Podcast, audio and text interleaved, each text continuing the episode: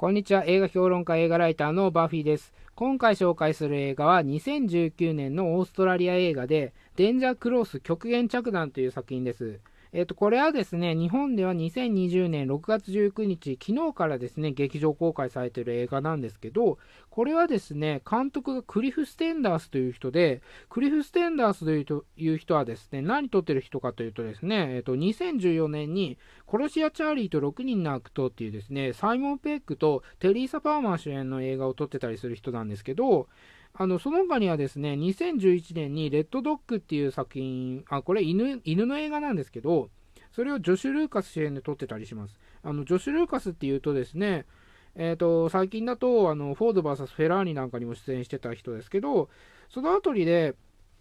あのにせんじゅうろくねんにこれもレッドドッグの続編となるレッドドッグ・トゥルー・ブルーという作品を撮ってたりします。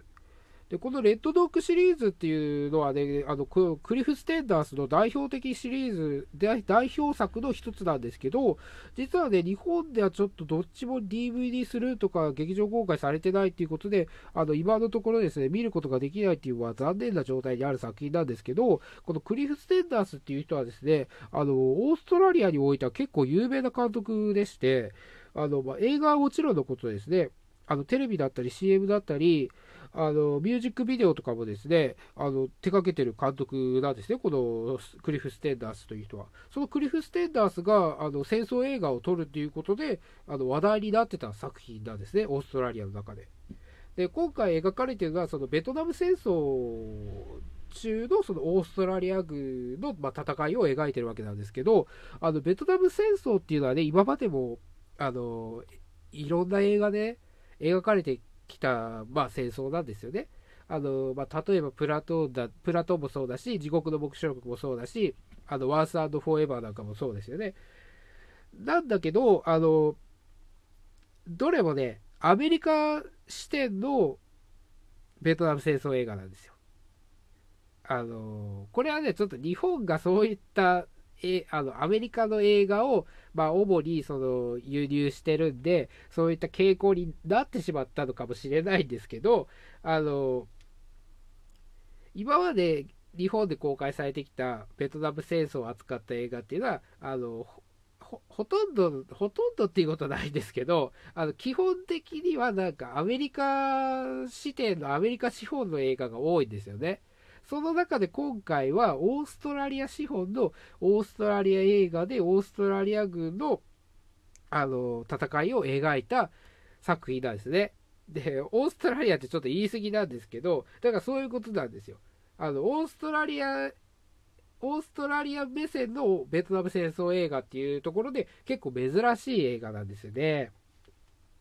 で、これ何が描かれてるかっていうとですね、あのロングタンの戦いなんですよ。ロングタンの戦いっていうのはですね、えっと、ロングタンっていうそのベトナム、南ベトナムの農園地帯があるんですよね、ロングタンっていう。そこで起きた、あの、ベトナム戦争中に起きたそあの戦いを、まあ、描いた内容なんですけど、オーストラリア軍兵士たちがね、あのー、キャンプをしてるわけなんですね。キャンプをしてるわけなんですけど、そこにね、ある日、あのー、攻撃が、攻撃がさ、攻撃されるわけなんですよ。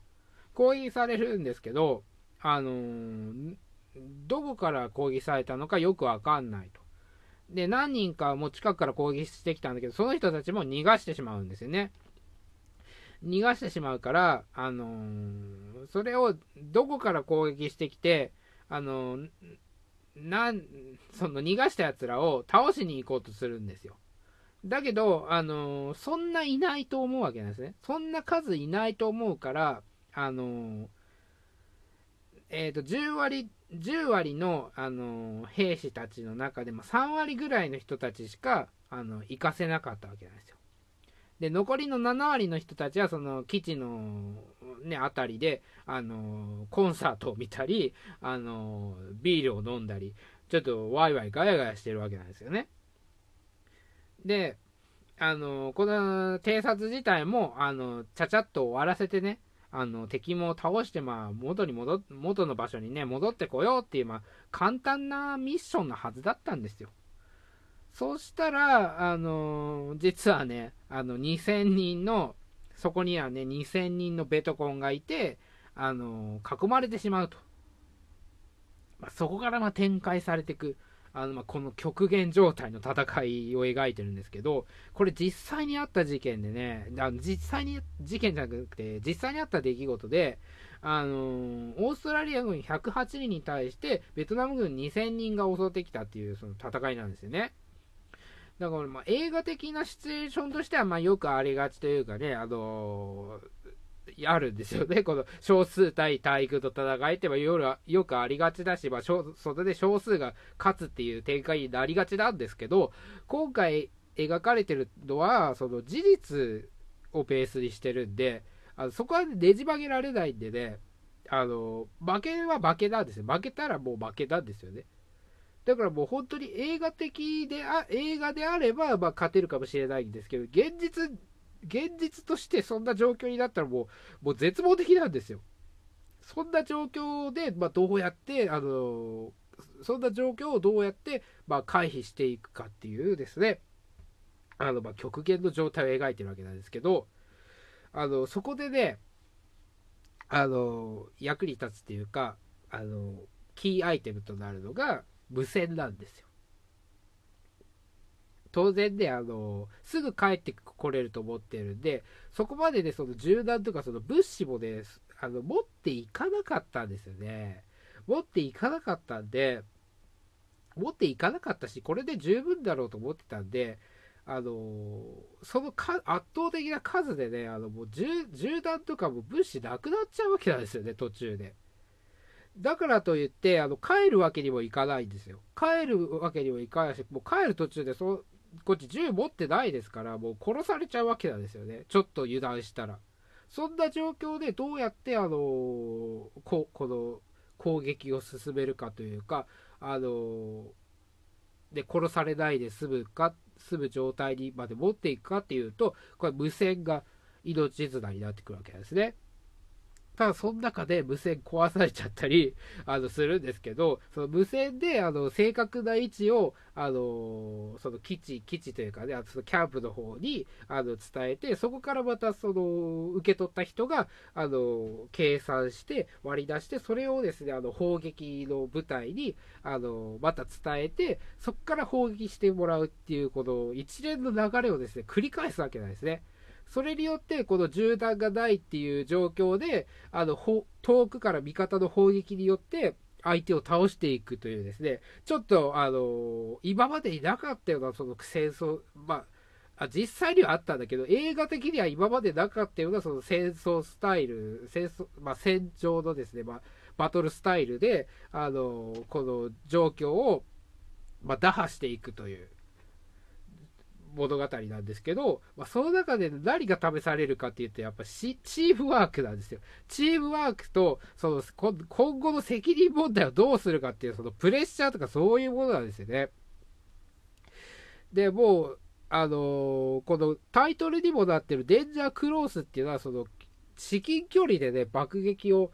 した時に、あのー、自分たち味方の方も攻撃を受けてしまう可能性があるっていう、もうその状態のことを言ってるわけなんですよ。だけどあのそれをしないとどっちみち殺されちゃうっていう極限状態なんですね。だけどその指令を攻撃してくれって指令を受けた方はあのそれをやあの頭では理解できるんだけど、あのどっちみち殺そやらないと殺されてしまうってことは頭で理解できるんだけど、それをやってしまって、あのもしかしてその仲間が死んでしまった場合の、あの責任っていうのがあるんですよね。何もしないとどっちみち殺されてしまうんだけど、何かしてあの死んでしまったらあの責任問題に発展するんですよ。これはねあの上司もねそんな簡単に下せないんですよね。だけど仲間を見捨てるわけにはいかないし、自分の立場もあるしっていうところであの葛藤していって、どういう決断を下すかっていうね、この、まあ、手に汗握る展開というかですね、その極限状態の緊迫感、これはですねあの、まあ、映画館でまあ体験してほしいなと思うんですけど、あのねあのハリウッド映画的なその戦争アクション、あの内臓が飛び散るとかそういったねグロ描写とかね、そういうのはね、今回あんまないんですよ。だからアクションシーンとしてはね、あのすごい平坦な部分はあるんだけど、それっていうのはね、これじ実際の出来事っていうか、あの亡くなってる人もね、じあの映画内で亡くなってる人っていうのは実際に存在してた人で、モデルがいるんですよね。モデルがいるんで、その映画内で亡くなった人は現実にも亡くなってるんですよ。だからね、その人たちがぐちゃぐちゃになってあの飛び散っちゃってるっていう映像なんかは遺族見せられないんですよね。だからね、そこはね、あの多分配慮してわざとそういう演出にしなかったんだと思います。だからあのベトナム軍の方もね、あの極力そんなあのグロ描写ないんですよ。ベトナム軍の方に爆弾とか落ちてくるから、落ちてきてもあのバラバラになったりしないですよね。だから敵だからあのであの自分たちのオーストラリア側じゃないから、あのいいじゃないっていうかもしれないけど、そこを、まあ、敵がバラバラになって、こっちあのオーストラリア軍だけ無事あのでご体満足な状態で、まあ、亡くなっちゃってるけど、そういう状態になったとしたら、あの映画的バランスがおかしいんで、そこはね、ベトナム軍もそこまであのぐちゃぐちゃにならないんですよ。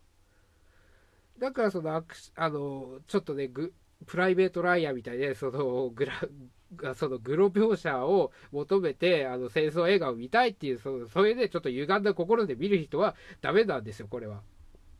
あのダメな作品なんですよ。